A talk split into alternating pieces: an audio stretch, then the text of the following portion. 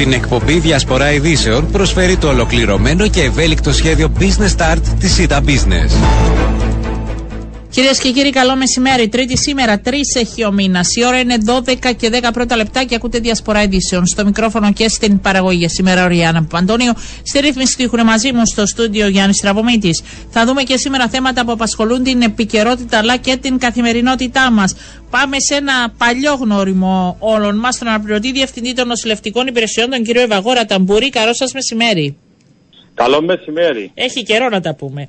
Ε, Ναι, λοιπόν, θα μιλούμε. ε, βε- ναι, ναι, εντάξει. Δεν, αυτή τη φορά όμως τα πράγματα είναι πιο μ, καλά και μιλάμε σήμερα έτσι αποφασίσαμε να σας φιλοξενήσουμε να μας δώσετε την εικόνα σε σχέση με τους εμβολιασμούς που έχουν ξεκινήσει, τους διπλούς κυρίως εμβολιασμούς για COVID και το εμβόλιο της γρήπης που μπορούν να γίνονται την ίδια ώρα ε, στα κέντρα που έχουν στηθεί. Αρχίσαμε με κάποια μικροπροβλήματα, μα είχαμε κάποια παράπονα χθες ότι δεν μπορούσε να επικοινωνήσει ο κόσμος μαζί σας. Τι έγινε ακριβώς; Ε, ναι, ένα σχόλιο είχαμε ότι κάποια άτομα προσπαθούσαν να πάρουν τηλέφωνο και δεν τα κατάφεραν και κάτι έτσι σε μικρής διάρκειας σε- σε- σήμερα το πρωί στη Λευκοσία. Ε, μετά τις 9 περίπου 10 η ώρα ε, το, το θέμα με, το τηλεφωνικά, με τα τηλέφωνα ε, έχει λυθεί. Ε, έχουμε τρεις γραμμές δηλωμένες. Ε, ο κόσμος εσ- ενδιαφέρθηκε ε, άμεσα για να εμβολιαστεί. Κάνουμε και σκέψεις και για κάποιες άλλες επιπλέον αλλαγές. Όμως Ποιες την πρώτη αλλαγές, μέρα, τι αλλαγές θα κάνετε. ε, να δούμε ίσως να κάνουμε και ένα δεύτερο πλάνο για πιο μαζικών εμβολιασμών. Ε, να το δούμε πώς θα λειτουργήσει τούτο το τριήμερο που δηλώσαμε τουλάχιστον για τις επαρχίες Λευκοσίας και Λεμεσού. Δηλαδή ξεκινούν αύριο αυτές οι δύο επαρχίες και θα είναι καθημερινά Τετάρτη, Πέμπτη, Παρασκευή. και Είναι από τα εβδομάδα ραντεβού που στην έχουν επόμενη. κλειστεί δηλαδή αυτές τις δύο μέρες και θα ξεκινήσουν αύριο τους εμβολιασμούς; Ναι, τα ραντεβού έχει 10 μέρες που έχουν πάρει αρκετός κόσμος για να και έκαμε ε, ραντεβού. Ε, όμως χθες αυξήσαμε τις ημέρες γιατί δεν θέλαμε να περιμένει ο πληθυσμός τώρα που είναι και ο καιρός καλός για να μπορέσουν να κάνουν το εμβόλιο της γρήπης και του κορονοϊού ε, το συντομότερο δυνατό. Ναι. Ε, Τώρα έτσι ο κόσμος που το ακούει πρώτη φορά μπορούν να επικοινωνήσουν, υπάρχει τηλέφωνο που μπορούν να πάρουν τηλέφωνο να πάρουν ραντεβού ή μπορούν και διαδικτυακά. Ποιος είναι ο Ε, τρόπος; όχι, είναι μόνο με τηλεφωνικό Μόνο. ραντεβού. Ε, διαδικτυακά σε τούτη τη διαδικασία ε, δεν υπάρχει. Ε, Σε ποιο αριθμό τον έχετε μ, κοντά σας; Είναι αναρτημένα τα τηλέφωνα Μάλιστα. να επαρχίαν στο, στο σελίδα. Αν Μάλιστα. θέλετε μπορούμε να τα αναφέρουμε ε, για κάποιους που δεν έχουν πρόσβαση στο διαδίκτυο. Ναι, θα και ήθελα να τα αναφέρουμε. μόνο Τα από το έχετε; τηλεο- Ναι. Από το ραδιόφωνο, ε, αλίμονο. Ε, στην επαρχία Λευκοσίας που θα εργάζεται οι εμβολιασμοί ξεκινώντας από αύριο καθημερινά ε, στο κέντρο υγείας Λαξών. Μάλιστα. Τα τηλέφωνα είναι 2284 91 53 Μμμ. 97 71 01 01 και 97 71 02 02. Μάλιστα. Αυτά είναι τα τρία τηλέφωνα στο Της κέντρο υγείας Λευκοσίας. Λατσών. Στο κέντρο Παπαντού για Λατσών, Λευκοσία. εκεί θα είναι η Λευκοσία και οι εμβολιασμοί, εκεί θα γίνεται. Μάλιστα. Μάλιστα. Ναι, γιατί σε αυτή τη φάση είναι εκεί. Μάλιστα. Μετά είναι το... Λεμεσός. Στην επαρχία Λέμεσου που είναι καθημερινά και ξεκινούν και αυτοί αύριο. Είναι στο κέντρο υγείας Λινόπετρας. Ε, από αύριο ξεκινούμε για καθημερινά. Ο αριθμός είναι 25 80 41 01 Μμμ. και 25 82 90 31. Μάλιστα. Στη, Ε, στη Λάρνακα; Στην- να, να πάμε στην Κυπερούντα που Στην είναι Κυπερούντα. και α- ξεκινά και αυτή αύριο έτσι για να κλείσουμε την επαρχία Βέβαια. Λεμεσού. Ο αριθμός καθημερινά είναι το 25 82 90 31 και την Τετάρτη που θα λειτουργά ήδη το κέντρο ο αριθμός είναι 25 80 67 70. Μάλιστα. Ε, στην επαρχία Λάρνακα θα λειτουργεί το εμβολιαστικό κέντρο Τετάρτη και Παρασκευή. Ε, ξεκινά από αύριο. Η, τα τηλέφωνα είναι 24 81 80 47 Μμμ. και το 24 81 80 46. Μάλιστα. Και Ε, η Πάφος. Στην Πάφο είναι Τετάρτη και Παρασκευή ξεκινά και η Πάφος από Πού αύριο. θα είναι στην Πάφο οι εμβολιασμοί που Είναι θα γίνουν. στο Γενικό Νοσοκομείο ε, Πάφου. Μάλιστα. Ε, το τηλέφωνο είναι 26 80 33 70 και 26 80 32 46. Μάλιστα. Ελεύθερη αμόφωση. Ισχύουν και για την πόλη Χρυσοχούς τα ίδια τηλέφωνα που στην πόλη Χρυσοχούς είναι κάθε Τρίτη ενώ στην Πάφο θα είναι Τετάρτη και Παρασκευή. Τα Αυτά τηλέφωνα όμως είναι- τα τηλέφωνα α, τα απαν... είναι, απαντούν κάθε μέρα. Δεν πρέπει να είναι οι μέρες που Ναι, γίνονται ναι, οι ναι, εμβολιασμοί. καθημερινά. Ωραία, Βέβαια, άρα βέβαια. εκεί θα τους πούν και πότε έχει και ποια μέρα μπορούν να πάνε. Ναι, ναι, ναι. Οι Ωραία. επιλογές. Και Ναι. αν η ζήτηση είναι μεγαλύτερη, εννοείται υπάρχει και πλάνο για να αυξήσουμε τις ημέρες ε, τουλάχιστον για πρώτη φάση στα εμβολιαστικά κέντρα και η αμόχωστος Ναι. είναι Τετάρτη και Παρασκευή, ξεκινούν και αυτοί αύριο. Ο αριθμός είναι 23 20 0063 και 23 20 0028. Και στην Αμόχωστο που είναι, που πάει ο κόσμος Είναι στο κέντρο υγείας Αμοχώστου που είναι πολύ κοντά στο Γενικό Νοσοκομείο Αμοχώστου. Μάλιστα. Αυτά είναι Ωραία. τα δεδομένα. Μπορεί ο κόσμος μέχρι τις 2 αυτά τα τηλέφωνα ή όλη μέρα για να δίνουμε; Είναι μέχρι τις 3. Μέχρι είναι... τις 3 τα τηλέφωνα Ναι. να παίρνει ο κόσμος και από εκεί και πέρα θα του δώσουν τις οδηγίες. Και είναι, για να ξε... επειδή ακόμη ένα πράγμα που διαβάζα, είναι όσοι επιθυμούν να κάνουν μαζί εμβόλιο της γρήπης και το Ε. COVID. Μάλιστα. Και είναι ηλικίας 60 χρονών και άνω, συν κάποιες ομάδες ε, ευάλωτες. Ποιες είναι αυτές, είναι όλες οι ομάδες οι ευάλωτες ή υπάρχουν συγκεκριμένες για πρώτη φάση; Ε, ε, υπά- είναι σχεδόν όλες οι ομάδες, είναι αρκετές αν επιθυμείτε να τις Όχι, ε, είναι πολλές. αναφέρουμε. Άρα θα τις λένε Ναι. εκείνη την ώρα που θα παίρνουν Ναι, τηλέφωνο. με το τηλέφωνο είναι σίγουρα και θα να τους δώσουν τις οδηγίες. Ναι, γιατί έμειναν, έμειναν δηλαδή κάποιες ομάδες έξω που απλά θα μπουν Ε, σε όχι, μεταγενέστερο. έχουν βάλει τις βασικές που Ναι. επιβάλλεται σε πρώτο στάδιο να εμβολιαστούμε. Ναι. Ο εμβολιασμός για την γρήπη και για ε, τον κορονοϊό, αλλά κυρίως για την γρήπη γίνεται πάντα τις αρχές φθινοπόρου και ε, χειμώνα. Άρα αυτή είναι η περίοδος και πιστεύω είναι, είναι ένας λόγος σημαντικός που αρκετός κόσμος θέλει να εμβολιαστεί τώρα ε, που είναι καλός ο καιρός για να μπορέσει να ε, και να αναπτύξει αντισώματα αλλά και να είναι σε πολύ καλή κατάσταση η υγεία τους. Πόσο καιρό μετά τα εμβόλια αναπτύσσουμε αντισώματα είναι καλό, δηλαδή δύο-τρεις εβδομάδες, πόσο θέλουμε; Ε, ναι, μέχρι ένα μήνα ήδη λειτουργεί αυτή η διαδικασία, όμως ε, συστήνεται από την ε, Ευρωπαϊκή Επιτροπή ο εμβολιασμός να γίνεται το, σιο- το ταχύτερο ε, αρχές σε φθινοπόρου, ώστε μέχρι να έρθει ο χειμώνας ε, τα άτομα να είναι έτοιμα για, τα, για οποιαδήποτε έτσι, αντισώματα με, για τη γρήπη. Το εμβόλιο της γρήπης είναι όπως είναι το ίδιο με πέρσι. Με ρωτάνε, είναι επικαιροποιημένο. Τα εμβόλια της γρήπη υπάρχουν και θα έρθουν και άλλα. Ε, τώρα δίνεται αυτό που υπήρχε και στην περσινή περίοδο. Μμμ. Ε, θα γίνει το ένα εμβόλιο στο δεξί χέρι και το άλλο εμβόλιο στο αριστερό.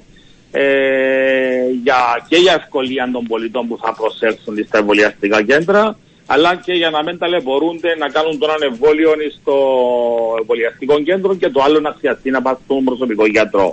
Για τα Όσοι παιδιά τι ενδιαφέρονται- γίνεται όμως; και τα παιδιά είναι μέσα στην ομάδα. Ναι. Ε, αν, αν μου επιτρέπετε να, να το κλείσω αυτό, Ναι. όσοι ενδιαφέρονται μόνο για τον κορονοϊό, εννοείται ότι θα αποταθούν στα τηλέφωνα που έχουμε δώσει πριν λίγο.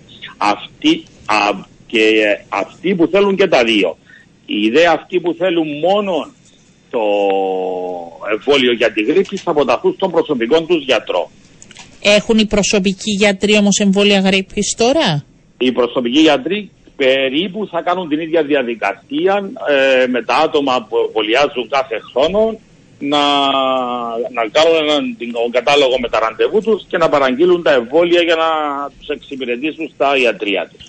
Άρα δεν έχουν ακόμη, δεν έχουν φτάσει στα ιατρία των Όχι. προσωπικών Ε, γιατρών. ο τα κάθε εμβόλια. γιατρός θα παραγγέλει από μόνος του Α. ανάλογα με τον προγραμματισμό που έχει κάνει. Ναι, ναι, Μάλιστα. σίγουρα. Α- Αποτείνεται στις αποθήκες και παίρνει τα εμβόλια. Ε, γε- ε, ωραία, με τα παιδιά δώστε μου λίγο. Τι γίνεται με τα παιδιά; Λοιπόν, τα παιδιά που είναι μεγαλύτεροι από 6 μηνών μέχρι 15 χρονών μπορούν να αποταθούν ε, για να εμβολιαστούν. Είναι μέσα στις ομάδες αυτές που δικαιούνται. Κάποιες ομάδες, αν θέλετε να πούμε, ένα στενό είναι αυτοί που έχουν άσμα και χρόνιες πνευμονοπάθειες, καρδιακή νόσο, ανοσοκαταστολή, Ναι. έχουν κάνει κάποια μεταμόσχευση οργάνων. Ναι. Ε, στα, ε, στους παιδιάτρους, επειδή μου στέλνουν τώρα, γι' αυτό σας λέω διάφορες ερωτήσεις έτσι Ναι, και ναι. πηγαίνουμε από το ένα στο άλλο, δεν έχουν φτάσει και δεν έχουν ενημερωθεί, μου λένε οι παιδιατροί, για το πότε θα πάρουν τα εμβολία της γρήπης. Ξέρετε εσείς κάτι; Τα εμβόλια έχουν έρθει, ε, θα αποταθούν ήδη προσωπικά και οι παιδιάτροι και οι των ενηλίκων ε, στις αποθήκες για να ζητήσουν όπως έκαναν και τις προηγούμενες χρονιές τα εμβόλια για τη γρήπη. Άρα θα πρέπει να αποταθούν οι Είναι γιατροί, γιατί διαδικαστικό γιατρός μου ήδη. στέλνει τώρα ότι δεν, ε, δεν μας έχουν ενημερώσει παιδιατρός ε, για τα εμβόλια. Όχι. Λοιπόν, εσείς λέτε ότι Μπορεί έχουν... να αποταθεί στις, ναι, μπορεί να αποταθεί στις αποθήκες ε, Μάλιστα. φαρμακευτικές. Μάλιστα, θα το δούμε γι' αυτό. Άρα αρχίζει σιγά σιγά η διαδικασία Ναι. ε, και για παιδιά κάτω των 15 μπορεί να, κλείσετε, μ, να κλείσουν ραντεβού σε αυτά τα τηλέφωνα ε, για να γίνει από ό,τι αντιλαμβάνομαι, έτσι; Για Μάλιστα. COVID και Ναι, για... είναι, Ναι. ναι. Είναι με τηλεφωνικό ραντεβού. Ε, Χρειάζεται να φέρουν Το κάτι άλλο που μαζί χρειάζεται τους; να έχουν μαζί Για τους, πείτε μου, ε, ναι. Είναι η ταυτότητα για επιβεβαίωση των ε, στοιχείων του κάθε πολίτη, του κάθε παιδιού ε, και θα τους δίνεται επιπλέον και μία κάρτα για το εμβόλιο της γρήπης ώστε να, να αποταθούν στους προσωπικούς τους γιατρούς να τα καταγράψουν στο σύστημα του προσωπικού τους φαγγέλου. Μάλιστα, άρα θα γίνει και αυτό. Ε, Ναι. Θα έχουμε, θα πάει πώς, ε, οι ανακοινώσεις θα πέσει και άλλο το όριο ηλικίας σύντομα; Περιμένετε να δείτε τι θα γίνει. Συνήθως ναι. Ε, πρώτα θα δώσουμε την ευχαίρεια στις ε, άτομα που είναι μεγαλύτερης ε, ηλικίας των 60 και φαίνεται ότι μετά θα μειωθούν και τα ηλικιακά όρια. Μάλιστα. Θα το θα αρχίσει και θα δούμε στην πορεία, θα τα πούμε εκ Ναι. νέου. Σας ευχαριστώ, καλή δουλειά να Σήμερα έχετε. η εξέλιξη στην Πείτε μου. ε, πόλη Χρυσοχούς ήταν ε, ομαλή, κανέναν ε, ειδικό θέμα. Όσοι αποτάθηκαν εξυπηρετήθηκαν και ελπίζω να συνεχίσουμε το ίδιο και ο κόσμος να έχει λίγη υπομονή. Ραντεβού υπάρχει, ε, βόλια υπάρχουν έτσι εντός του μήνα Οκτωβρίου οι περισσότεροι θα εξυπηρετηθούν. Μάλιστα. Ε, θα το δούμε Ωραία. στην πορεία. Ευχαριστώ. Βέβαια. Καλή δουλειά να έχετε κύριε Ταμπούρη. Να Θα είστε τα πούμε καλά. εκ νέου την Ευχαριστούμε. άλλη εβδομάδα. Νομίζω να έχουμε την Βέβαια. εικόνα. Ε, οι γενικοί γιατροί αποτείνονται στο ΝΟΑΗ, όχι στις αποθήκες μου στέλνετε τώρα μήνυμα. Είναι ένα θέμα το οποίο θέλω να ξεκαθαρίσω γιατί το, σας λέω μου έστειλε μήνυμα και ε, δύο παιδιατροί ότι δεν έχουν αυτή ακόμη ενημέρωση. Εντάξει, ο αναπληρωτής διευθυντής νοσηλευτικών υπηρεσιών μπορεί να μην είναι και ο άνθρωπος που είναι ο αρμόδιος. Αυτός γνωρίζει τι γίνεται με την διαδικασία και μας την εξηγεί πάντα ε, για να είμαστε σωστοί μαζί του και απέναντι του ο κύριος Ταμπούρης πάντα ε, ορθά. Ε, θα δω όμως τις επόμενες μέρες τι γίνεται με τους προσωπικούς σας γιατρούς και με τους παιδιάτρους, γιατί είναι πολλοί που ενδιαφέρονται σε σχέση με το εμβόλιο της γρήπης και πότε θα έρθουν ε, και αν θα έχουμε καιρό και τις ποσότητες που πρέπει. Ε, να σας πω επίσης ότι προσοχή μου στέλνουν τώρα υπάρχει συσσόρευση νερού στον αυτοκινητόδρομο Λεμεσού Λευκοσίας. Δεν ξέρω αν είναι και ο κύριος Καρπάρης ακόμη στον αυτοκινητόδρομο, γενικός δραματέα της ΕΚΙΤΣΗ. Κύριε Σκαρπάρη, καλό σας μεσημέρι. Καλό μεσημέρι αγαπητή Οριάννα και στους ακροατές μας. Είστε- Δεν υπάρχει οτιδήποτε σε σχέση με την κακοκαιρία που λέτε στο Είστε διάστημα. στο- είστε Από- στον από- δρόμο; Από, από, τη Λεμεσό μέχρι τον Κόλνο δεν υπήρχε οτιδήποτε. Τώρα έχω παρκάρει για να μπορούμε να μιλήσουμε στον Ε, στο ύψος της Καλαβασού τώρα μας ενημερώνει η αστυνομία. Να είστε προσεκτικοί. Στο ύψος της Καλαβασού λέει έχει. Ότι Ήμουν τυχερός, πέρασα χωρίς οδηγία. Ε, Ακριβώς, το προλάβατε. Γιατί είναι αυτά που λένε ότι θα είναι σε πολύ σύντομο έτσι, χρονικό διάστημα μεγάλη συσσόρευση νερού. Σταματήσατε, ωραία, χαίρομαι. Ε, για να μιλήσουμε λίγο, κύριε Σκαρπάρη, γιατί όλες οι πλευρές αυτές τις μέρες ε, τοποθετούνται σε σχέση με μέτρα στήριξης λόγω της ακρίβειας. Αλλά θέλω να αρχίσω πρώτα ε, με την ε, σύνταξη χειρίας. Τι, τι πρόβλημα έχει δημιουργηθεί να μας εξηγήσετε; Θα σας, ας πω, έγινε μια βελτίωση της νομοθεσίας α, για τη σύνταξη χειρίας να δικαιούνται και οι άντρες με τον ίδιο τρόπο που δικαιούνται οι γυναίκες. Όμως από τη στιγμή που έγινε ε, και εφαρμόστηκε μόνο για όσους έχασαν τη σύζυγό τους από την 1η του Γενάρη του 2018 και μετά, δημιουργείται μια πρόσθετη αδικία, δημιουργείται παραβίαση της αρχής της ισότητας, παραβίαση πρόνοιας του συντάγματος, του άρθρου 28 που δεν επιτρέπει αυτές τις διακρίσεις και είναι η απέτησή μας εδώ και μερικά χρόνια από το 2018 που έγινε αυτή η νομοθεσία ότι πρέπει να διορθωθεί.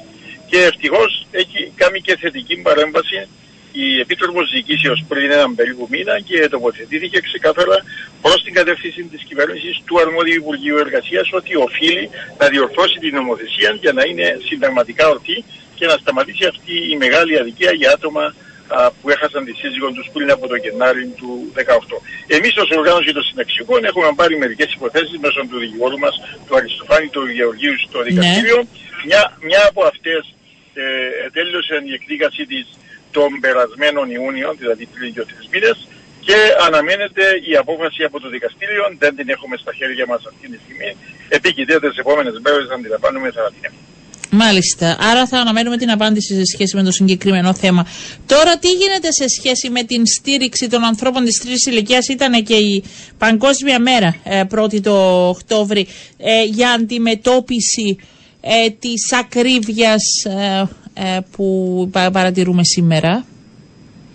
Ε, με την ευκαιρία της 1η του Οκτώβρη, Παγκόσμιας Μέρας για άτομα της τρίτης ηλικίας, τα συνέδρια μας τα οποία προγραμματοποιήθηκαν μέχρι στιγμής δύο, έναν στη Λεμεσόν σήμερα και την περασμένη πέμπτη στην Τερλίνια για την ελεύθερη περιοχή του θα γίνει αύριο στη Λευκοσία και την πέμπτη στη Λάρνακα όπως επίσης και στην Πάφοντες 10 του Οκτώβρη. Ουσιαστικά στέλνουν το μήνυμα προς την κατεύθυνση της κυβέρνησης ότι πρέπει να, να έχουν σεβασμό απέναντι στα άτομα της τρίτης ηλικίας και να σταματήσει η κοροϊδία διότι ε, καταλαβαίνουμε το στοιχείο της κοροϊδίας να είναι έτσι στην καθημερινή επικαιρότητα από μέρους της κυβέρνησης, ξεκινώντας από το ότι όλοι ακούσαν τα αυτιά μας ότι θα έδιδαν 5% αυξήσεις στους συνταξίχους προεκλογικά, μετεκλογικά διευκρινίστηκε ότι είναι 5% στους συνταξίχους και μετά ε, διευκρινίστηκε πλήρως ότι το 5% θα είναι μόνο πάνω στις μικρές επιταγές που αν παράδειγμα παίρνει ένας 50 ευρώ μικρή επιταγή η αύξηση για έναν ολόκληρο μήνα είναι 2,5 ευρώ και έχει χιλιάδες συνταξίχους που παίρνουν αυτές τις μικρές επιταγές και πήραν 2,5, 3, 4, 5 ευρώ αύξηση ναι. για να αντιμετωπίσουν και το κύμα της ακρίβειας. Έχετε συγκεκριμένες όμως προτάσεις που εσείς ε, καταθέτετε σε σχέση με το πώς μπορεί να στηριχτεί η τρίτη ηλικία; Έχουμε βεβαίως, ωστόσο πρέπει πρώτα να ξεκινήσουμε από τις ζημιές που παθαίνουμε. Παράδειγμα, αν επιτρέπετε, μέσα σε μια περίοδο που η ακρίβεια είναι στα ύψη, να έρθει η κυβέρνηση τέλος του Ιούνιου να καταργήσει την επιδότηση στο ηλεκτρικό ρεύμα, που αυτό σημαίνει ότι με το να σταματήσει την επιδότηση, το κάθε νοικοκυριό συνταξιούχο θα επιβαρυνθεί 70 ευρώ για κάθε ναι. Αυτό είναι κατάργηση για όλους. Δηλαδή δεν είναι μόνο για τους συνταξιού, γιατί θα πει και κάποιος άλλος, περνά και αυτός δύσκολα. Ε, βεβαίως, είναι... βεβαίως. Ε, Απλώς το επισήμανα ειδικά για ναι. τους συνταξιούχους την περίοδο του καύσωνα που χρειάζονταν και περισσότερη ανάγκη να χρησιμοποιήσουν τα κλιματιστικά τους, που στο τέλος εχθές είχα μια καταγγελία ένα άτομο το οποίο παίρνει την πιο χαμηλή σύνταξη 370 περίπου ευρώ και μου ήρθε το, ο λογαριασμός του ηλεκτρικού ρεύματος μου λέει 416 ε, ευρώ.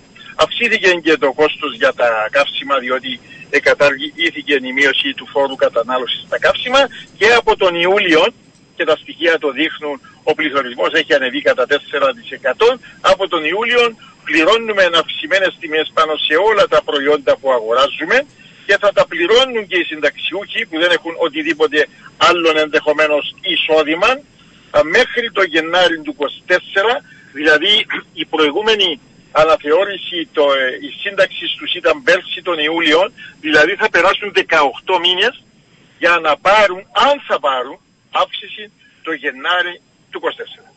Δεν αντέχουν άλλον οι συνταξιούχοι και απαιτούμε πρώτα πρώτα να επανέλθει αυτό το δικαίωμα. Και επειδή μίλησα για κοροϊδία, τι άλλο από κοροϊδία είναι όταν έρχεται η κυβέρνηση και ενώ περιμέναμε να επαναφέρει την επιδότηση ε, στον ηλεκτρισμό και να ρυθμίσει το θέμα με τα καύσιμα, ε, μας είπαν ότι ξέρετε ε, θα καταληφθεί το ΦΠΑ για τον καφέ και τη ζάχαρη. Και οι συνταξιούχοι σήμερα στο συνέδριο της Λεμεσού ναι. εμέτρησαν τα μερικά σεντ που θα έχουν για έναν ολόκληρο μήνα αγοράζοντας ένα-δυο κουτιά καφέ που θα έχουν έναν όφελος μερικά σεντ λόγω αυτής της αποφάση της κυβέρνησης. Mm. Αντιλαμβάνεστε, αυτά δεν περνούν απαρατήρητα από τον κόσμο. Όπως επίσης και πολλά άλλα ζητήματα που παραπονιέται προηγουμένως στο τηλέφωνο πριν να με πάρεις εσύ. Ε, περιπτώσεις οι οποίες άτομα τα οποία χρειάζονται φροντίδα είναι στα γυροκομεία, το κόστος των γυροκομείων είναι πάντα από 1.200 μέχρι 1.500 ευρώ το μήνα και η κυβέρνηση των γραφείων ευημερίας προσθέτει πάνω στη χαμηλή σύνταξη να φτάσει η επιδότηση μέχρι τα 745. Δηλαδή αν παίρνει ένας συνταξιούχος 600 ευρώ και πήγε στο γυροκομείο θα του δώσει ακόμα 145 κυβέρνηση. Όμως το γυροκομείο ζητά 1200, 1300, 1500. Μα αυτά τα γνωρίζουν, τους τα είπαμε χίλιες φορές. Παραδέχονται ότι πρέπει να διορθωθούν, δεν τα διορθώνουν. Ναι. Ε, έχετε, στείλει, έχετε στείλει επιστολή στον αρμόδιο υπουργό; Είχαμε συναντήσεις με τέσσερις υπουργούς, αγαπητή Οριάννα, το τελευταίο χρονικό διάστημα και τώρα που θα ολοκληρωθούν τα συνέδρια μας, με βάση τις αποφάσεις που θα πάρουμε, ε, πέρα από τις συμβολικές εκδηλώσεις διαμαρτυρίας που κάνουμε καθημερινά μετά τα συνέδρια, βγαίνουμε στους δρόμους με τα πανό μας και για αντιμετώπιση της ακρίβειας και για κατάργηση του πέναρτη 12% στις συντάξεις που είναι στις προτεραιότητε μας για να καταργηθεί, ε, θα έχουμε ε, ξανά ετοιμάσει ε, υπομνήματα προς όλους τους υπουργούς για να τους ξαναεπισκεφτούμε με την ελπίδα ότι τώρα θα ανοίξουν τα αυτιά τους και θα ρυθμίσουν τα πράγματα με τέτοιο τρόπο που να μπορεί ο κόσμος να ζήσει. Θα αναμένουμε. Σας ευχαριστώ πολύ κύριε Σκαρπάρη. Να είστε καλά. Καλό σας μεσημέρι. Ε, αυτά και από τους ανθρώπους της τρίτης ηλικίας γιατί παρατηρούμε τα όσα συμβαίνουν και σε σχέση με την αντιμετώπιση τους εντός των νοσηλευτηρίων που μιλούσαμε τις προηγούμενες μέρες αλλά και σε σχέση με τις προτάσεις που έχουν και τη στήριξη που χρειάζονται. Με ρωτάτε, επειδή δεν είδα ολόκληρο το μήνυμα, σε σχέση με συγκεκριμένο ενέσιμο που δεν ήρθε ακόμη αν είναι για άνω τους 70 ε, μου λένε είναι άνω των, ε, αν είναι άνω των 70 είναι άνω των 60 μου λένε αυτοί που γνωρίζουν τώρα έστειλα μήνυμα για να σας απαντήσω σε σχέση ε, με τα εμβόλια. Ε, θα τα πούμε σε λίγο. Πάμε σε διαφημιστικό διάλειμμα.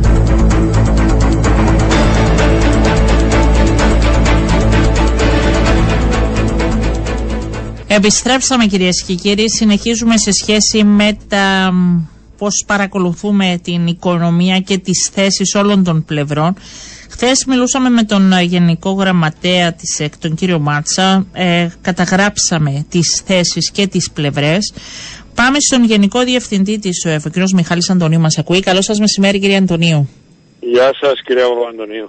Να αρχίσω έτσι με τις πρώτες, αν θέλετε, τα, τα σημαντικότερα ίσως ζητήματα που θέτουν από πλευράς των, ε, των εργαζομένων και για τα οποία εσείς δεν συζητείτε από ό,τι αντιλαμβάνομαι, όπως το θέμα αναπροσαρμογής του κατώτατου μισθού προς τα πάνω, ε, για να βοηθηθούν, αν θέλετε, και οι εργαζόμενοι να αντιμετωπίσουν ε, τις αυξήσεις στον πληθωρισμό, την ακρίβεια. Γιατί είναι κάτι το οποίο δεν μπορείτε να συζητήσετε; Ε, δεν έχουμε πει ποτέ ότι δεν συζητούμε. Πρώτα απ' όλα διότι δεν είναι στη φύση της Ομοσπονδίας Εργοδοτών να μην συζητά. Μάλιστα. Ζητήματα που αφορούν τους εργαζόμενους των επιχειρήσεων μας. Και δεύτερον, γιατί ε, προφανώς είμαστε υποχρεωμένοι από τις πρόνοιες ενός διατάγματος να συζητήσουμε για την α, εφαρμογή τους ανα, όποιας αναθεώρησης του διατάγματος από 1η Πρώτου του 2024 α, μετά, μέσα από έναν δομημένο κοινωνικό διάλογο στον οποίο προβλέπεται η σύσταση και εφαρμογή κάποιων προνοιών που έχουν να κάνουν με λειτουργία συμβουλευτικών επιτροπών για να αποφασίσει κυρίαρχα ε, το Υπουργικό Συμβούλιο τι θέλει να κάνει από 1η Πρώτη του 24. Άρα εμείς όχι μόνο ε, ξέρουμε ότι θα συζητήσουμε, προετοιμαζόμαστε συστηματικά με την αίσθηση ευθύνης που έχουμε πάντα απέναντι στους εργαζόμενους μας για, για να πείτε μου υπάρχει το ενδεχόμενο αυτό βάσει των δεδομένων γιατί είμαστε δηλαδή τρεις μήνες πριν υπάρχει το ενδεχόμενο εσείς από πλευρά σας να μπορέσετε να συνενέσετε και να προχωρήσει και να υπάρξει μια αύξηση του κατώτατου μισθού; Ναι, προφανώς είναι έναν ενδεχόμενο. Το κατά πόσον αυτόν θα μπορέσουμε να το στηρίξουμε με την έννοια να συνενέσουμε σε διαφοροποίηση προς τα πάνω α, ή αν θα πρέπει να παραμείνει ως έχει είναι κάτι το οποίο θα προκύψει μέσα από την επεξεργασία των δεδομένων και των στοιχείων στην οποία προβαίνουμε για, με, με κριτήρια τα οποία καταγράφει το ίδιο το διάταγμα, κυρία Παπαντονίου. Ναι. Τι θα ληφθεί υπόψη.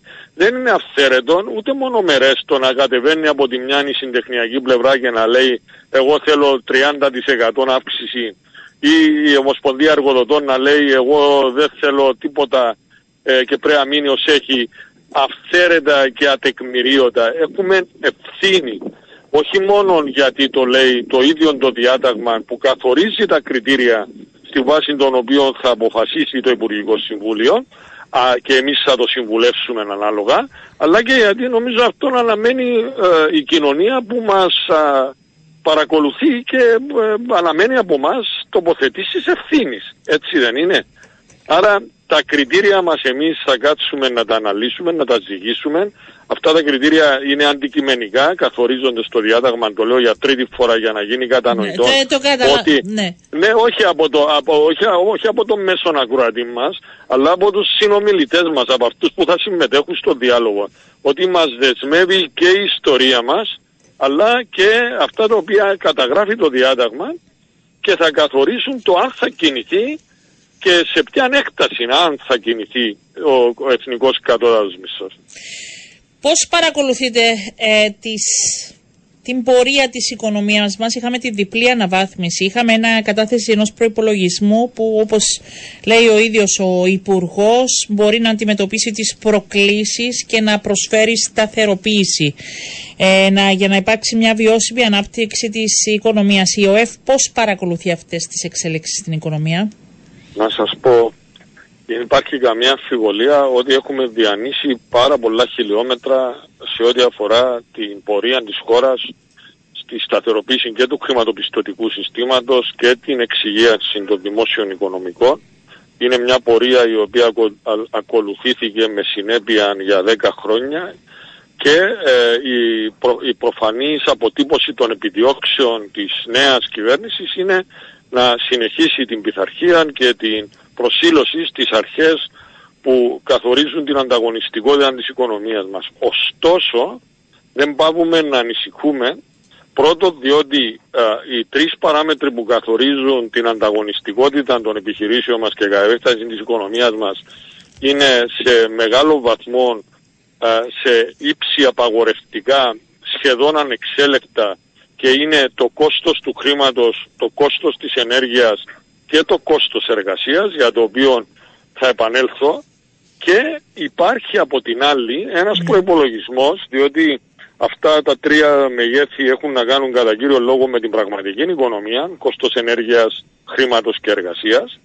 Που την άλλη όμως βλέπουμε και τα δημόσια οικονομικά έναν προϋπολογισμό ο οποίος είναι πλεονασματικός στην, ε, στην, ε, στη φιλοσοφία του με παραγωγή πρωτογενών πλεονασμάτων όμως αν κάποιος κάτσει να δει λίγο προσεκτικά και δει τα, τα, τα επιμέρους στοιχεία θα, θα δούμε ότι αυτά τα πλεονάσματα τα οποία είναι πολύ σημαντικό το ότι τα θεωρεί αναγκαία η κυβέρνηση μας και το επιτελείο το οικονομικό θα παραχθούν ε, νομένου ότι η οικονομία θα έχει μια ανάπτυξη σχεδόν του 3%. Δηλαδή προβλέπουμε ότι το 2024 θα έχουμε ανάπτυξη της οικονομίας μας, της οικονομίας μας κατά 2,9% κατά ακρίβεια. Και τα εισοδήματα, τα έσοδα στηρίζονται σε αυτήν την υπόθεση ή αυτήν την παραδοχή. Από την άλλη οι δαπάνες είναι συγκεκριμένες και συνήθως κατά κανόνα οι πάγιες και ανελαστικές, αυτές που έχουν να κάνουν με τις δαπάνες προσωπικού της κυβέρνησης, συνήθως είναι και ε, περισσότερες στην πράξη οι πραγματικές από τις προϋπολογισμένες, είναι ψηλότερες. Και εδώ βλέπουμε αυξή του κρατικού μισθολογίου περίπου 15%. Μιλούμε για κόστος μισθολογίου του δημοσίου περίπου 500 εκατομμύρια το 2024 σε σύγκριση με το 2023. Αυτόν α, έχει την εξήγηση του και την ερμηνεία ναι, του. Είναι ε, κάτι είναι, που σας είναι, ενοχλεί αυτό. Όχι, είναι κάτι που μας προβληματίζει Ναι. ως συνολικό φαινόμενο το οποίο μετουσιώνεται σε μια δαπάνη αυξημένη μισό τρισεκατομμύριο το κρατικό μισθολόγιο του 24 σε σύγκριση με το 23 Και Το οποίο δημιουργεί και σε άλλες επαναλαμβάνω, απαιτήσεις στον ιδιωτικό μετά. Αρχίσει έτσι. Δεν είναι, δεν, είναι, δεν είναι μόνο το, αυτό το οποίο λέτε, το οποίο δεν υπάρχει άμεση συνάφεια. Νομίζω τούτο είναι πλέον ε, απόλυτα κατανοητό από κάθε έναν που παρατηρεί τα φαινόμενα. Ε, ότι δε- δε- είναι αδύνατο να ακολουθήσει ο ιδιωτικός στο δημόσιο τομέα σε ό,τι αφορά μισθούς, απολαύσει Ναι, όχι, και αυτό ωφελήματα. νομίζω είναι κατανοητό και από εμάς που δεν Ναι, αντιλαμβανόμαστε από, τα από, ναι, οικονομικά. δεν- δεν- όχι, δεν- μια χαρά τα αντιλαμβάνεστε, απλώς δεν χρειάζεται κάποια εξειδίκευση Ναι. για να το καταλάβει κάποιος. Λοιπόν, τώρα το θέμα είναι ότι σε αυτήν την, την κατάσταση με τα δημόσια οικονομικά να ε, επαναλαμβάνω να, να, να τονίσω κάτι μάλλον το οποίο δεν έχω, δεν έχω πει ακόμα. Ε, η αύξηση αυτή σε μεγάλο βαθμό οφείλεται σε αποφάσεις προηλημμένες, συμφωνίες οι οποίες έγιναν τα προηγούμενα χρόνια. Δεν αποφάσισαν ε, νέες δεσμεύσεις, δεν αποφασίστηκαν νέες υποχρεώσεις, δεν αναλήφθηκαν νέα, νέες δαπάνες ε, ε, ε, κατά τρόπον απόλυτα κυρίαρχων μετά την ανάληψη του κο- κατοικώντων του νέου οικονομικού επιτελείου της κυβέρνησης. Είναι κυρίως συμφωνίες που έγιναν Έχουν βρεθεί, ναι. Ε, που, εντάξει. που τις έχουν βρει μπροστά Ναι, τους και ναι, πρέπει ναι. να τις υλοποιήσουν. Αλλά το κρατικό μισθολόγιο από το 2018 που εξεγίνησε το, από τον Ιούνιο του 2018 ο οδικός χάρτης για πλήρη επαναφορά των αποκοπών που είχα γίνει η οποία, ο οποίος οδικός χάρτης ολοκληρώθηκε το Γενάρη του 23 πριν από μερικούς με αρχή του, τε- του τρέχοντος έτους αυτόν έχει φέρει πίσω το, το κρατικό μισθολόγιο στο ύψος το οποίο εκρίθηκε το 2011 ότι ήταν απαγορευτικό για να συντηρείται από την ανάπτυξη της πραγματικής οικονομίας, ότι ήταν πάρα πολύ ψηλό. Και η τάση, η ανωδική αυτής της πάγιας και ανελαστικής δαπάνης είναι κάτι που προβληματίζει ή και ανησυχεί την Ομοσπονδία Εργοδοτών. Και πρέπει να δούμε με ποιον τρόπο συγκρατούμε την ανωδική τάση. Διότι αν είναι να αυξάνουμε το κρατικό μισθολόγιο με ρυθμούς που δεν μπορεί να τους αντιμετωπίσει, να τους εξυπηρετήσει η πραγματική οικονομία, ε, το έργο το είδαμε το 2013, ξέρουμε είναι από το τελικό αποτέλεσμα. Φοβάστε ότι μπορεί να γίνουμε... Όχι, όχι, δεν κινδυνολογούμε. Πρέπει να πω ότι ε, επειδή κατανοούμε και το βλέπουμε τούτον εμπράκτος, ότι επαναλαμβάνω το ε, οικονομικό επιτελείο της κυβέρνησης να έχει αντίληψη των κινδύνων, των απειλών, των προκλήσεων α, και να είναι σε εγρήγορση σε ό,τι αφορά τις αναγκαίες ε, ενέργειες που α, θα ενδεχομένως να επι, επιβάλλεται κάποια στιγμή διορθωτικά να αναλυθούν, δεν ανησυχούμε. Ναι. Όμως θεωρούμε ότι αυτή η εγρήγορση πρέπει να μετουσιωθεί σε λήψη διορθωτικών κινήσεων το ταχύτερο δυνατό, διότι το ζήσαμε the hard way, κυρία Παπαντονίου, το 2013. Όλοι, ο καθένας από το δικό του μετερίζει, όλοι το έτσι, ζήσαμε. Έτσι, έτσι. Όσο πιο γρήγορα λα- ληφθούν οι διορθωτικές κινήσεις και παρεμβάσεις, τόσο πιο ανώδυνες είναι. Άρα Και στις όσο τις διορθωτικές αναστέλνω- κινήσεις πιστεύετε ότι θα πρέπει να γίνει ε, Θα πρέπει να μπει ένας επανεκτίμηση κόφτης. σε σχέση Πρέπει- με πρέπει το να- δημόσιο να μπει μισθολόγιο, κόφτης. πείτε μου. πρέπει να μπει ένας κόφτης στο ποσοστό με το οποίο αυξάνεται για οποιοδήποτε λόγο το κρατικό μισθολόγιο. Ξεκάθαρο. Είτε αφορά, είτε αφορά ε, προσλήψεις προσωπικού, ιδιαίτερα με την ολοκλήρωση που πρέπει να γίνει της ψηφιακής μεταρρύθμισης και του δημόσιου τομέας, εκεί θα πρέπει να δούμε ξανά το οργανόγραμμα με το οποίο λειτουργεί ο δημόσιος Μάλιστα. τομέας. Ε, από εκεί και πέρα, εγώ θα ρωτήσω, γιατί αναμένουμε και την πράσινη φορολογία, α, έχουμε τις αυξήσεις στα καύσιμα. Ε, αυτά επηρεάζουν και τον επιχειρηματικό κόσμο. Εγώ θέλω να είμαι δίκαιη. Υπάρχουν προτάσεις, υπάρχουν ζητήματα τα οποία θέτει η ΟΕΒ ώστε να στηριχτεί και ο επιχειρηματικός κόσμος; Βεβαίως, ε, αυτό το οποίο λέτε, το κόστος της πράσινης μετάβασης είναι ένα από τα στοιχεία τα οποία αναδεικνύουμε συστηματικά εδώ και μερικούς Θα το μήνες. δούμε όμως τώρα, θα το καταλάβετε και εσείς νομίζω σύντομα. Ε, τι- ναι, το όχι μόνο εμείς, εμείς ξέρουμε τι έρχεται. Ναι. Έχουμε θα το πλήρη αντίληψη Ναι. και το Fit for 55 και όλα τα υπόλοιπα πακέτα ε, νομοθετικού, νομοθετικών πρωτοβουλειών της Ένωσης που πρέπει να σώσουμε τον πλανήτη η Ευρώπη με 8% αποτύπωμα, αλλά αυτό να μην το αναλύσουμε τώρα. Είναι απόφαση Εντάξει, θα που μπορούσαμε δεν να είναι κάνουμε και αναστρέψιμη. κάποια προγρα- πράγματα πριν. Ε, είναι και αυτό ένα κομμάτι. Ναι, απλώς το τέλος πάντων, το, το τι προσπαθώ να πω είναι ότι η πράσινη μετάβαση πρέπει να γίνει κατανοητό από τους πολίτες, είτε επιχειρηματίες, είτε καταναλωτές, εργαζόμενοι, οποιασδήποτε μορφής και αν έχουν στην παρουσία στον τόπο μας, ότι η πράσινη μετάβαση θα κοστίσει. Θα κοστίσει ακριβά. Και το θέμα είναι με ποιον τρόπο θα προετοιμαστούν και οι καταναλωτές και οι επιχειρήσεις να προσαρμοστούν και να αξιοποιήσουν αυτή τη μετάβαση έτσι ώστε ε, να πρασινίσει σε εισαγωγικά ο πλανήτης στο μέτρο που εξαρτάται τούτον από την Ευρώπη αλλά από την άλλη να μην βρεθούμε ενώπιον προκλήσεων δηλαδή να, να έχει τέτοιο μέγεθος το αντίκτυπος το, πάνω στην πραγματική οικονομία που να είναι δύσκολη η επόμενη μέρα. Ναι. Αυτά είναι, αυτές είναι οι προκλήσεις, αυτά είναι τα ζητήματα και η συνολική φορολογία που έχει τη μεγάλη σημασία για το επιχειρήν θα πρέπει να είναι μηδενικής επιπρόσθετης επίπτωσης. Δηλαδή να προσαρμοστεί, να προσανατολιστεί πράσινα η φορολογία αλλά με μηδενική επιπρόσθετη ε, επιβάρηση για τις επιχειρήσεις.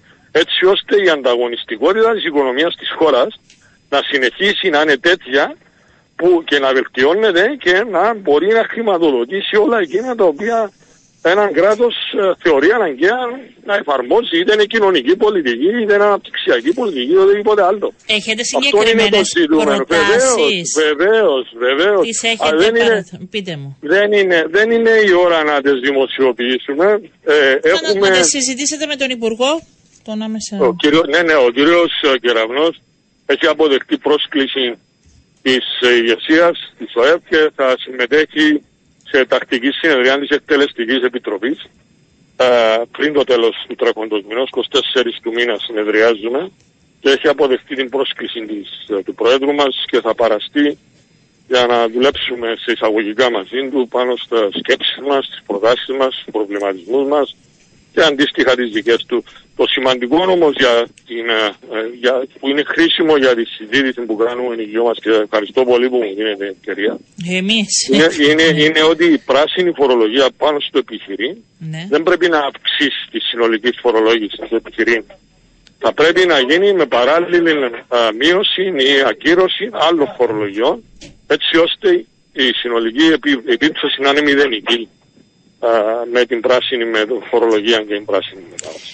Και να μην έχει μετά στην συνέχεια επίπτωση και στους καταναλωτές με οποιοδήποτε τρόπο που θα έχει. Δηλαδή είναι αλυσίδα αυτό. Ασφαλώς, ε, ειδικά σε μια... δύσκολα, το γνωρίζετε καλά ότι είναι ήδη δύσκολα τα πράγματα και για τους καταναλωτές. Είστε και εσείς καταναλωτέ. Μα κυρία Παπαντονίου, ναι. Παπαντονίου, οι επιχειρήσεις ίδιες είναι καταναλωτέ. Ναι, ναι, όχι, γι' αυτό το λέω. Εγώ θέλω να είμαι δίκαιη. Ναι. Και, και η οικονομία μας στηρίζεται σε έναν τεράστιο ποσοστό στην κατανάλωση. Η ανάπτυξη κατά περίπου 70% στην Κύπρο είναι προϊόν της κατανάλωσης. Εάν η κατανάλωση έχει αρνητική και μάλιστα ραγδαία αρνητική ε, εξέλιξη, αυτό έχει άμεσον αντίκτυπο πάνω στο, στο, στο, στο ρυθμό ανάπτυξης, δηλαδή στα αποτελέσματα τα επιχειρηματικά.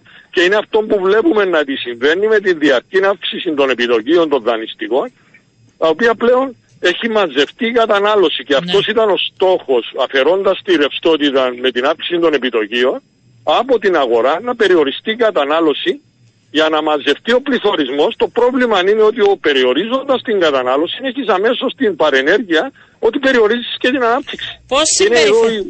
Πώς συμπεριφέρονται, σας βάζω πολλά θέματα αλλά είναι πολλά, πώς συμπεριφέρονται οι τράπεζες στις επιχειρήσεις; Πρέπει να πω ότι κάνουν μια σοβαρή εκτίμηση του κινδύνου ανάλογα με τον πελάτη που έχουν απέναντι τους. Και πρέπει να είμαστε σωστοί, αυστηροί μεν, αλλά δίκαιοι στις εκτιμήσεις και στις κριτικές στην κριτική μας. Ναι. αλλιώς, αλλιώς αξιολογείται ο κίνδυνος, άρα και το επιτόκιο που επιβάλλουν στον Μιχάλη τον Αντωνίου, ο οποίος έχει έναν ιστορικό να μην πληρώνει τα δάνεια του, έτσι, και ε, καθυστερεί οποιοδήποτε λόγο δεν είναι συνεπής και το, το σχέδιο των επιχειρηματικών το οποίο έχουν χρηματοδοτήσει είναι, είναι υψηλού κινδύνου και αλλιώς θα επιβάλλουν επιτόκιο στην κυρία Νοριάννα Παπαντονίου η οποία έχει έναν ιστορικό συνέπειας αποπληρώνει στην ώρα τους, στη, στη, στη της, ε, τα δάνεια της, τις δόσεις της ο, το επιχειρηματικό Άρα υπάρχει κίνδυνος καλή, είναι αν χαμηλός. θέλετε. Γίνεται, γίνεται αξιολόγηση του κινδύνου αναπερίπτωση.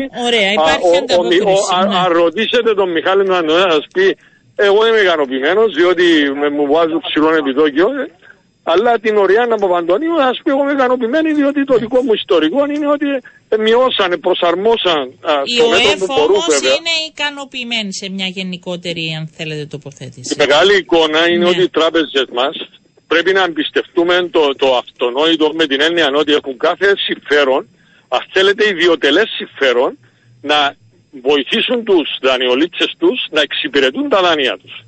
Διότι αν δεν τους βοηθήσουν να εξυπηρετούν τα δάνεια τους και επιβάλλουν επιτόκια τα οποία δεν μπορούν να εξυπηρετηθούν, το μόνο που θα γίνει θα δημιουργηθεί μια νέα γενιά μη εξυπηρετούμενο δανείο με ό,τι αυτό συνεπάγει, το οποίο δεν χρειάζεται να το αναλύσουμε τώρα, διότι είμαι Όχι. σίγουρος ότι όλοι ξέρουμε.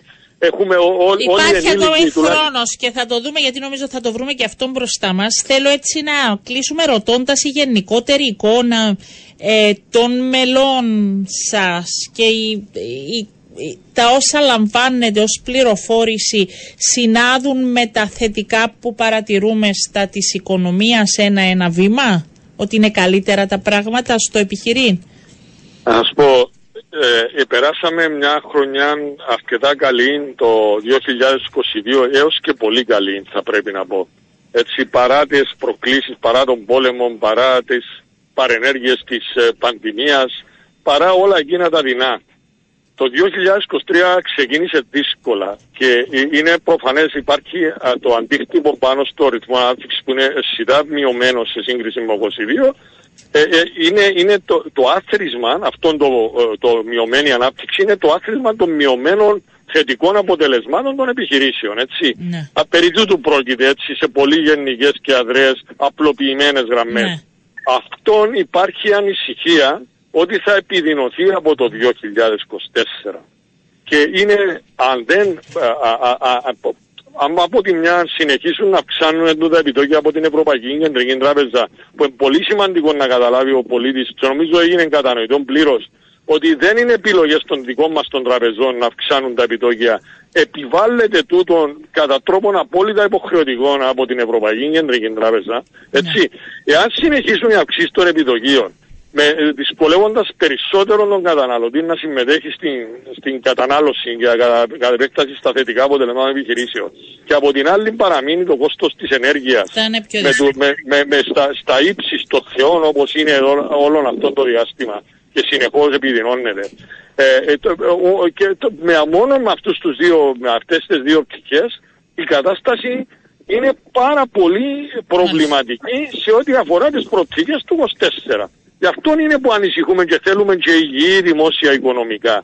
Τα οποία δημόσια οικονομικά προβλέπουν 2,9% ανάπτυξη για να έχω εισοδήματα και να έχω πλεονάσματα.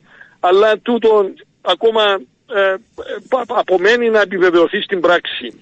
Μένουμε... Κατά πόσον όντως θα ισχύσει. Μένουμε εδώ γιατί είναι πολλά τα θέματα. Θα κλείσουμε και ραντεβού σίγουρα 25 του μήνα μετά που θα δείτε τον Υπουργό. Νομίζω ότι θα έχει και το δικό του ενδιαφέρον τότε να πάμε ένα βήμα παραπέρα. Ε, Να είστε καλά. Κύριε Αντωνίου, ευχαριστώ πάρα πολύ. Να είστε Εγώ, καλά. κύριε Καλό Παπαντονίου, μεσημέρι. να είστε καλά. Ε, Ευχαριστώ. πάμε, αλλάζουμε θέμα. Βουλευτής του κύριο Κληρό Αντρέα Πασουστίδης είναι στην τηλεφωνική μας γραμμή. Μας ακούει. Καλό σας μεσημέρι, κύριε Πασουστίδη. Καλό μεσημέρι, θέλω Εκ- και στους πρόεδρους. Έκθεση Γκρέκο, η Κύπρος χρειάζεται ε, ισχυρότερο σύστημα λογοδοσίας στην κυβέρνηση ώστε να αποτρέπει τους κινδύνους υπερβολικής επιρροής.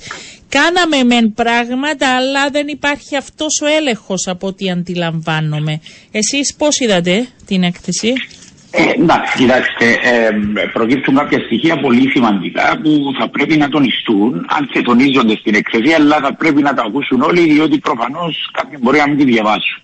Για παράδειγμα, όταν η έκθεση της Γκρέκος σου λέει ότι το 94% των Κυπρίων θεωρούν ότι είναι διαδεδομένη διαφθορά στην Κύπρο, αντιλαμβάνεστε για τα μεγέθη που μιλούμε. 94% στην ουσία σημαίνει ότι όλοι οι Κύπροι θεωρούν ότι είναι διαδεδομένη διαφθορά στην Κύπρο.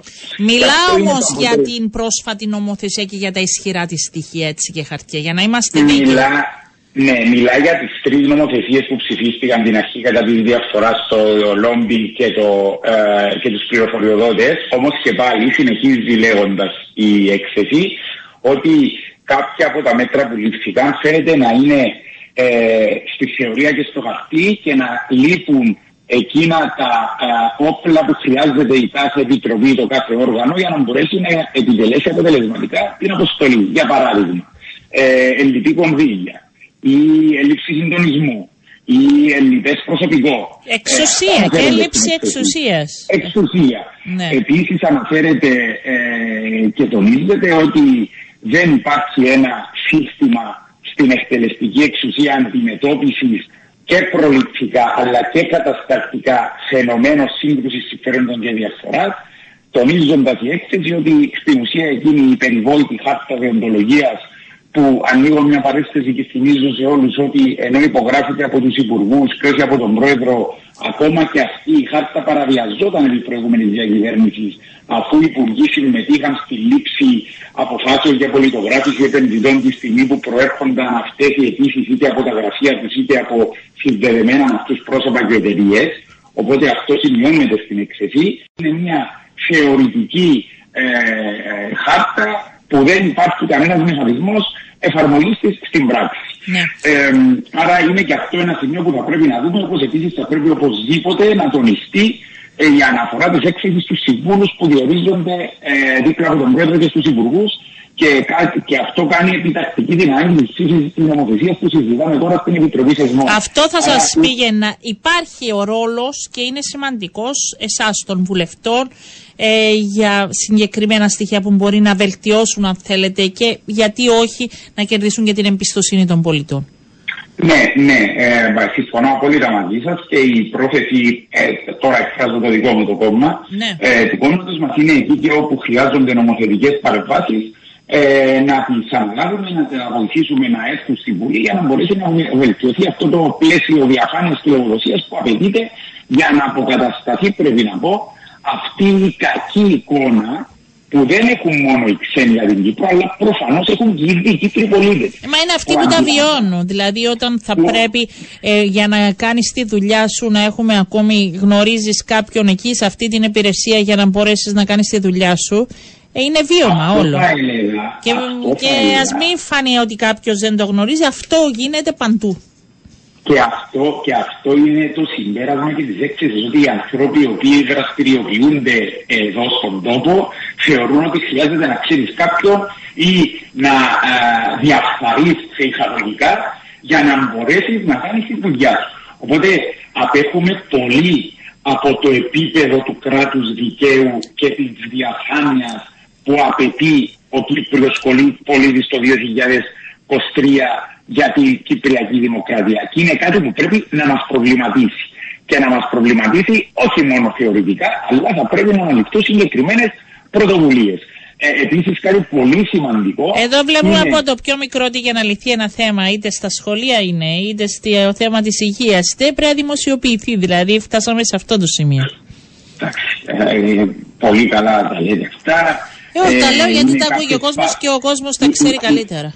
Αυτές είναι παθογένειες οι οποίες ναι μεν υπάρχουν εδώ και χρόνια αλλά θα πρέπει όσο και αν κακοφαίνεται σε κάποιους τα στοιχεία αυτό δείχνουν η έκθεση αυτό δείχνει ότι την τελευταία πενταετία αυτή η άποψη, αυτή η αντίληψη έχει γιγαντωθεί και αυτό οφείλεται κατά την έκθεση της Γκρέκο διότι πολλοί θα μας πούνε ότι κάνουμε αντιπολίτευση στο πρόγραμμα του Χρυσού Διαβατηρίου.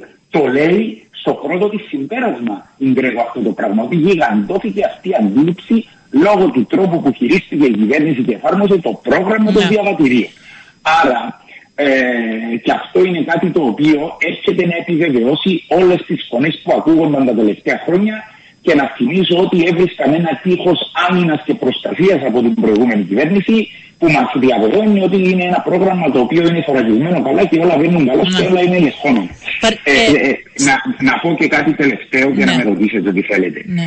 Πολύ σημαντικό είναι το έβριμα αναφορικά με, την ποσόστο, με το ποσοστό των γυναικών είτε στην εκτελεστική εξουσία που η βέλτιστη πρακτική λέει ότι θα πρέπει να είναι τουλάχιστον 40% και βρισκόμαστε νομίζω στο 32% στο 34% αλλά και στα ανώτατα δώματα της αστυνομίας όπου αναφέρει η έκθεση ότι το 25% της αστυνομίας είναι γυναίκες και όσο ανεβαίνουν ιεραρχικά στις θέσεις αυτές λιγοστεύουν. Οπότε είναι κάτι το οποίο και αυτό θα πρέπει να δούμε, διότι το 2023 δεν νοείται ένα σώμα όπως είναι η αστυνομία να μην έχει ε, αντίστοιχη αντιπροσώπευση το γυναικείο φύλλο που είμαι σίγουρος ότι συμφωνείτε μαζί μου έχει εξαιρετικές γυναίκες που μπορούν να είναι και αξιωματικοί αλλά και σε θέσεις εξουσίας. Είμαστε πολύ πίσω στην Κύπρο για να μην τα συζητήσω γιατί και στο ίδιο σας το κόμμα εγώ το λέω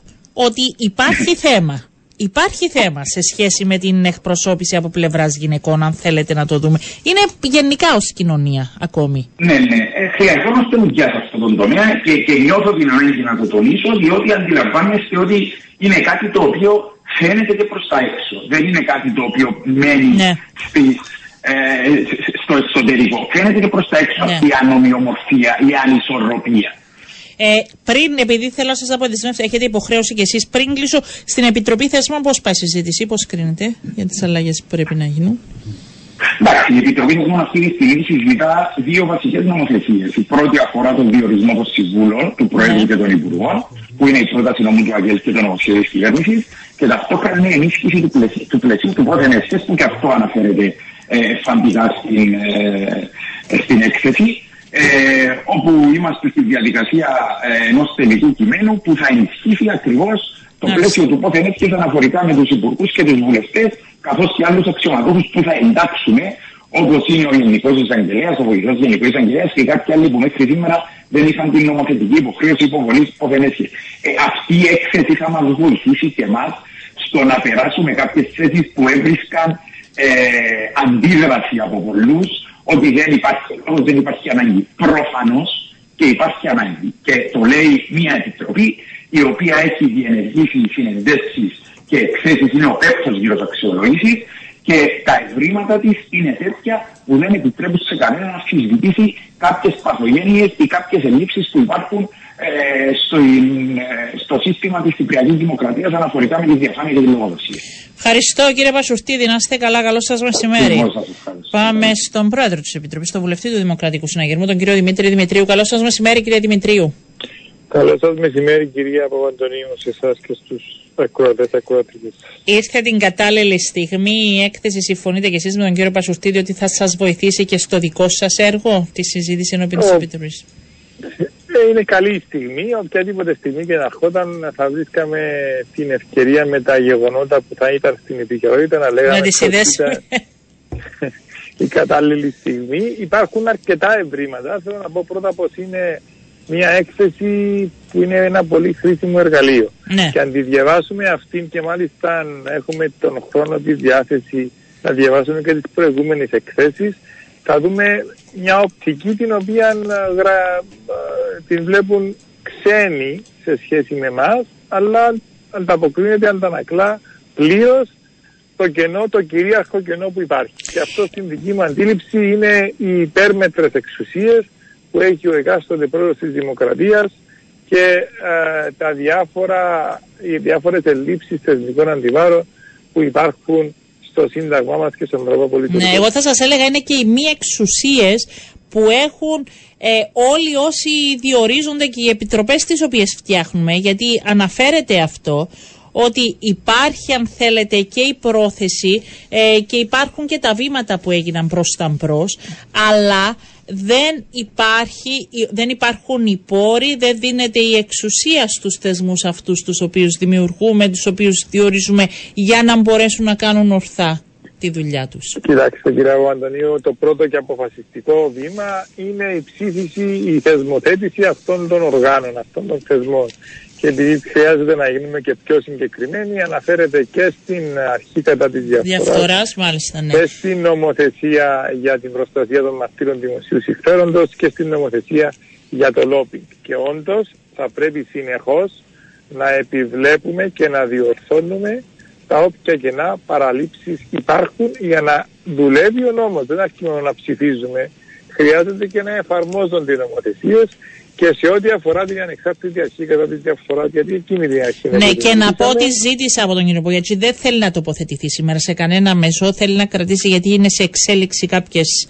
υποθέσεις και, Και δεν θέλει καλά να το κάνει, αν ναι. με ρωτάτε, Ε, εντάξει, σωστή απλά έχει θέλω να το πω, καταπατήσει. μιλήσαμε εκτός αέρα, θα κάποια στιγμή έρχονται και άλλα. Ε, αυτό έχει να πει. και Δεν να- έχουμε αρνηθεί και εμείς και καταλαβαίνω και από τα λεγόμενα του κ. Πογιαζίου ενώπιον της Επιτροπής Θεσμών όταν συζητούσαμε το κράτος δικαίου και η εκτελεστική εξουσία την οποιαδήποτε διάθεση πόρων για αγορά υπηρεσιών και βλέπουμε και τους ξένους εμπειρογνώμονες που ήρθαν και διερευνούν υποθέσεις ή για την πρόσληψη προσωπικού α, α, στην αρχή κατά της διαφθοράς. Υπάρχει ένα ζήτημα με τον τρόπο που θα γίνονται οι προσλήψεις και θα είναι αν θα είναι οργανισμός δημοσίου δικαίου ή όχι. Αυτό είναι, δεν είναι το σημαντικότερο. Το σημαντικότερο είναι αν θα έχουν ή όχι ανακριτικές εξουσίες. Και τι εννοώ, αν αύριο αυτά τα πορίσματα βγουν και αναφέρουν στο τέλος ότι θα πρέπει να διωχτούν ποινικά η α, β, γ και δ. Αν ο Γενικός Εισαγγελέας δεν συνενέσει και θεωρήσει ότι για λόγους δημοσίου συμφέροντος ή για άλλους λόγους δεν πρέπει να προχωρήσουν οι υποθέσεις, έχει το ανένεχτο να μην προχωρήσει αυτές τις υποθέσεις. Και αντιστοίχως βεβαίως με αυτό είναι και τα πορίσματα που έχουμε δει και τις προηγούμενες μέρες της ε, Επιτροπής Διοντολογίας και Προστασίας του Ακτιβισμού που δεν έχουν εκτελεστικές εξουσίες. Ως εκ τούτου αυτό είναι που θα πρέπει να, να, και, να, να δούμε και να διασφαλίσουμε ότι δεν κάνουμε επιτροπές για χάρη των επιτροπών που είναι και αυτό σημείο στην έκθεση της Ναι, Γκρέκο, ε, ε, αλλά ένα-ένα. Μου κάνει- τα βάζετε όλα τα θέματα. Περιμένετε να σας κάνω κάποιες ερωτήσεις και θα τα δούμε ένα-ένα.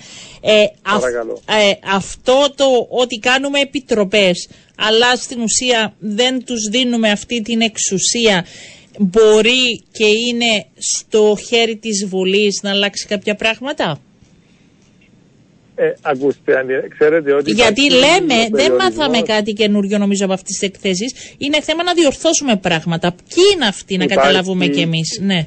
υπάρχει ο περιορισμός κυρία Παπαντονίου ότι δεν μπορεί η Βουλή να έρθει να αυξήσει τα έξοδα της κεντρικής κυβέρνησης και τελευταίως υπάρχει και μια απόφαση δικαστηρίου που δεν μπορούμε να μειώσουμε ούτε και τα έσοδα της κυβέρνησης. Ως εκ τούτου όση βούληση και θέληση και να υπάρχει και στην πλειοψηφία των μελών ε, της Βουλής των Αντιπροσώπων χρειάζεται και η βούληση της εκτελεστικής εξουσίας και βεβαίως οι ενστάσεις που αφορούν το Σύνταγμα και τις εξουσίες του Γενικού Εισαγγελέα γιατί περί αυτού επρόκειτο στον πρώτο κύκλο συζήτησης όταν θα ιδρύεται η αρχή κατά της διαφθοράς αν υπάρχει άλλος ο οποίος μπορεί να διενεργεί ε, έρευνες και αν μπορεί μια αρχή και όχι μια μονάδα να διερευνεί έρευνες ήταν βασικό επιχείρημα του Υπουργείου Δικαιοσύνης και της Γενικής Εισαγγελίας. Αυτά πιστεύω πως θα πρέπει να τα προσπεράσουμε αν ο στόχος είναι να καταπολεμήσουμε την διαφθορά και να την καταπολεμήσουμε το συντομότερο δυνατόν να ξεκινά μια έρευνα θα πρέπει να βρούμε τον τρόπο οι αρχές αυτές να συνεργάζονται με την Γενική Εισαγγελία και με τις διοκτικές αρχές ούτως ώστε να έχουμε αποτέλεσμα. Δεν μπορεί να συνεχίσουμε να α, φακούμε γύρω γύρω του μπάκαρη που λέγει Κυπριακή Παροιμία. ναι.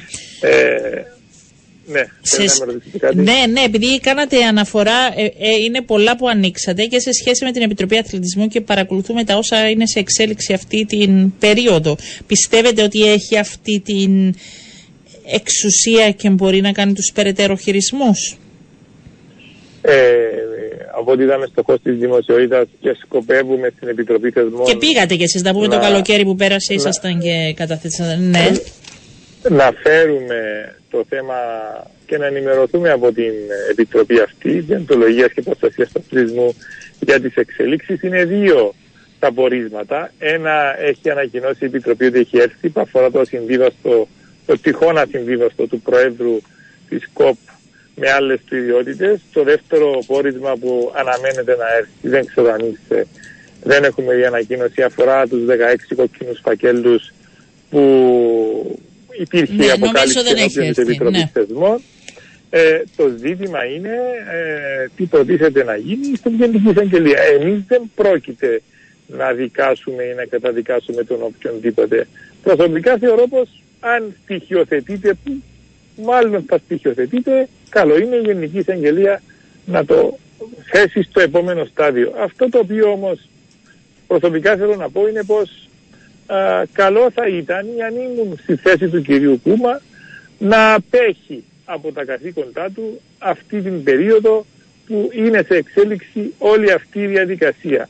Θα συνεισφέρει, θεωρώ, την καλύτερη υπηρεσία σε όλη αυτή την συζήτηση και θα αποδείξει στην πράξη και ο κύριος Κούμας και οι δικηγόροι του ότι όταν ψηφίζουμε νομοθεσίες και, και διορίζονται επιτροπές ή αρχές αυτοί οι νόμοι και αυτές οι αρχές, αυτές οι επιτροπές γίνονται σεβαστές από όλους. Όταν λειτουργεί τη δικαιοσύνη δικηγόροι αμφισβητούν αν έχει ρόλο ή αν πρέπει να υπάρχει αυτή η επιτροπή, θεωρώ πως είναι η χείριστη υπηρεσία που μπορεί να παραχθεί, να, να, να, να δοθεί σε αυτό που όλοι επιθυμούμε να κάνουμε. Και από εκεί και πέρα θα σας πω πάλι στο γενικότερο οι ποινές ε, που υπάρχουν μπορεί να μην βοηθούν αν θέλετε για να παρουσιάσουμε και την καλύτερη εικόνα σε σχέση με την διαφθορά. Μα κυρία Παπαντονίου, δεν έχουμε ποινές. Όταν, όταν, όταν φτάνουν υποθέσεις ενώπιον της δικαιοσύνης και υπάρχει καταδίκη, οι ποινές είναι εκεί και έχουμε δει και ανθρώπους οι οποίοι υπηρέτησαν και σε δημόσια αξιώματα να περνούν το κατόφλι των κεντρικών φυλακών. Το ζήτημα είναι να μπορούν να φτάνουν οι υποθέσεις εκεί, να στοιχειοθετούνται οι υποθέσεις για να μπορέσουν να υπάρχει δυνατότητα α, καταδίκης αν υπάρχουν τα δικήματα βεβαίως και επαναλαμβάνω δεν θα στήσουμε λαϊκά δικαστήρια. Δεν πιστεύω πως είναι θέμα ε, χαλαρών ποινών ή έλλειψη σοβαρών ποινών το ζήτημα το οποίο ζούμε είναι έλλειψη ότι η κοινωνία θεωρεί και δικαίως σε ένα βαθμό γιατί έχουμε δει πόσες υποθέσεις προχώρησαν και δεν υπήρχε καταδίκη λόγω λανθασμένης στοιχειοθέτησης. Υπάρχει μια, ένα αίσθημα ατιμορρησίας σε όλα αυτά που βλέπουμε. Και ανοχής μου λένε εδώ οι ακροατές. Και ανοχής. Και ανοχής, βεβαίως, και ανοχής. Μεταξύ, εντάξει, σας παίρνει μπάλα όλους τους πολιτικούς, θέλω να σας πω, όταν συζητούνται τέτοια ε, θέματα. Ενώπιον της Επιτροπής ε, Θεσμών ε, συνεχίζεται η συζήτηση του θέματος σε σχέση με τους ελέγχους. Ε, ποιος είναι ο σκοπός Ναι, ποιος είναι ο σκοπός; Ναι. Έχουμε προχωρήσει αρκετά κύριε Παπαντονίου. Ο στόχος είναι να δηλώνονται ηλεκτρονικά αυτές οι δηλώσεις. Ώστε να, αποφεύγονται, στόχος να αποφεύγονται και έτσι αν θέλετε ολισθήματα καμιά φορά και ολισθήματα και, και να υπάρχει μια μειομορφία στις δηλώσεις αλλά σε ένα δεύτερο χρόνο αυτές οι δηλώσεις θα ελέγχονται σε πραγματικό χρόνο από τις υπηρεσίες του κράτους, από το κτηματολόγιο, από το τμήμα μεταφορών, από τον εύφορο εταιριών και από άλλες υπηρεσίες του κράτους που έχουν σχέση με περιουσιακά στοιχεία των ανθρώπων, των πολιτικών για να δούμε αν είναι αληθείς αυτές οι δηλώσεις, αν κατατίθενται σωστά. Και το σημαντικότερο είναι το γεγονός πως η βούληση η δική μας είναι να συνυπικουρεί ο εύφορος φορολογίας. Είναι ο άνθρωπος, ο θεσμός που έχει την εξουσία να καλέσει τον οποιοδήποτε πολίτη για ένα capital statement, να χτυπήσει την πόρτα του οποιοδήποτε και θεωρώ πως μόνο να, να προσθέσει έχει η εμπλοκή, η συνυπικούρηση από τον εύφορο φορολογία σε αυτής της διαδικασίας θα υπάρχει ε, ο έλεγχος και σε σχέση, θα πάρω εσάς παράδειγμα τη συζύγου σας ή όχι, δεν θα γίνεται αυτό. Θα, είναι, ε, θα ε, μπορεί να γίνει έλεγχος στο σύντομο. Για πείτε μου, γιατί ρωτάει ο ναι, Αυτή τη στιγμή αυτό που υπάρχει είναι πως εμείς δηλώνουμε τα στοιχεία τα δικά μας, του συζύγου, του συζύγου ναι, και των ανήλικων Αυτά δεν δημοσιοποιούνται. Αλλά με τον ίδιο τρόπο που θα κατατίθενται ηλεκτρονικά η δική μου δήλωση και θα γίνεται ο πραγματικός έλεγχος, θα γίνεται και ο πραγματικός έλεγχος, ο έλεγχος σε πραγματικό χρόνο και τη δήλωση της συζύγου μου ή του συζύγου ενός πολιτικού, μιας πολιτικού και των ανήλικων τέκνων. Ό,τι δηλώνεται θα, θα ε, ελέγχεται με τον ίδιο τρόπο. Για να μπορεί να υπάρχει και αυτή η διαφάνεια που ψάχνουμε. Γιατί αυτό είναι το θέμα. Μάλιστα. Ε, η διαφάνεια πρέπει να κυριαρχήσει και θεωρώ πως Ο κόσμος βοηθά, είναι θα απογοητευμένος. βοηθήσει Το αυτή η βλέπουμε και διαδικασία. μέσα από την έκθεση γενικότερα. Δηλαδή, το ένα έχει σχέση με το άλλο. Όταν πλέκω τα Μα, θέματα, αλλά. ε, Καλά με- κάνετε.